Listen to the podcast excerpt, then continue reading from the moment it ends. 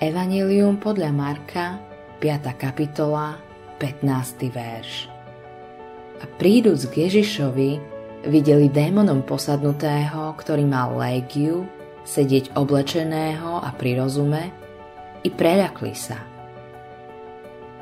V Amerike sú v uliciach nepokoje a v niektorých mestách sme boli svetkami priamej anarchie. Tí, ktorí slúžia v orgánoch činných v trestnom konaní, to nikdy nemali ťažšie ako teraz. Medzi tým sa rodina naďalej rozpadá a rozčlenuje, čo je mimochodom koreňom väčšiny našich dnešných sociálnych chorôb. Sociálne médiá nás mali zblížiť. Myslím si však, že v mnohých ohľadoch nás sociálne médiá rozdelili a odohnali od seba.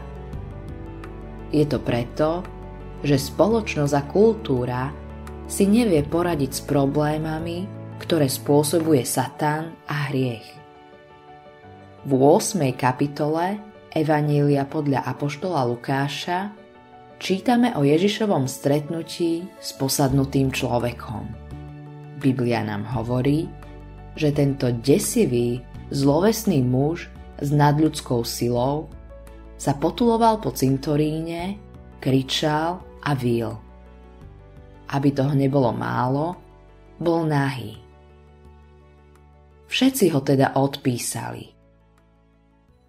Bol pometený v moci diabla tomto príbehu vidíme pôsobenie troch síl. Satana, spoločnosti a spasiteľa. Čo urobil diabol pre tohto muža? Priniesol chaos, skázu a otroctvo.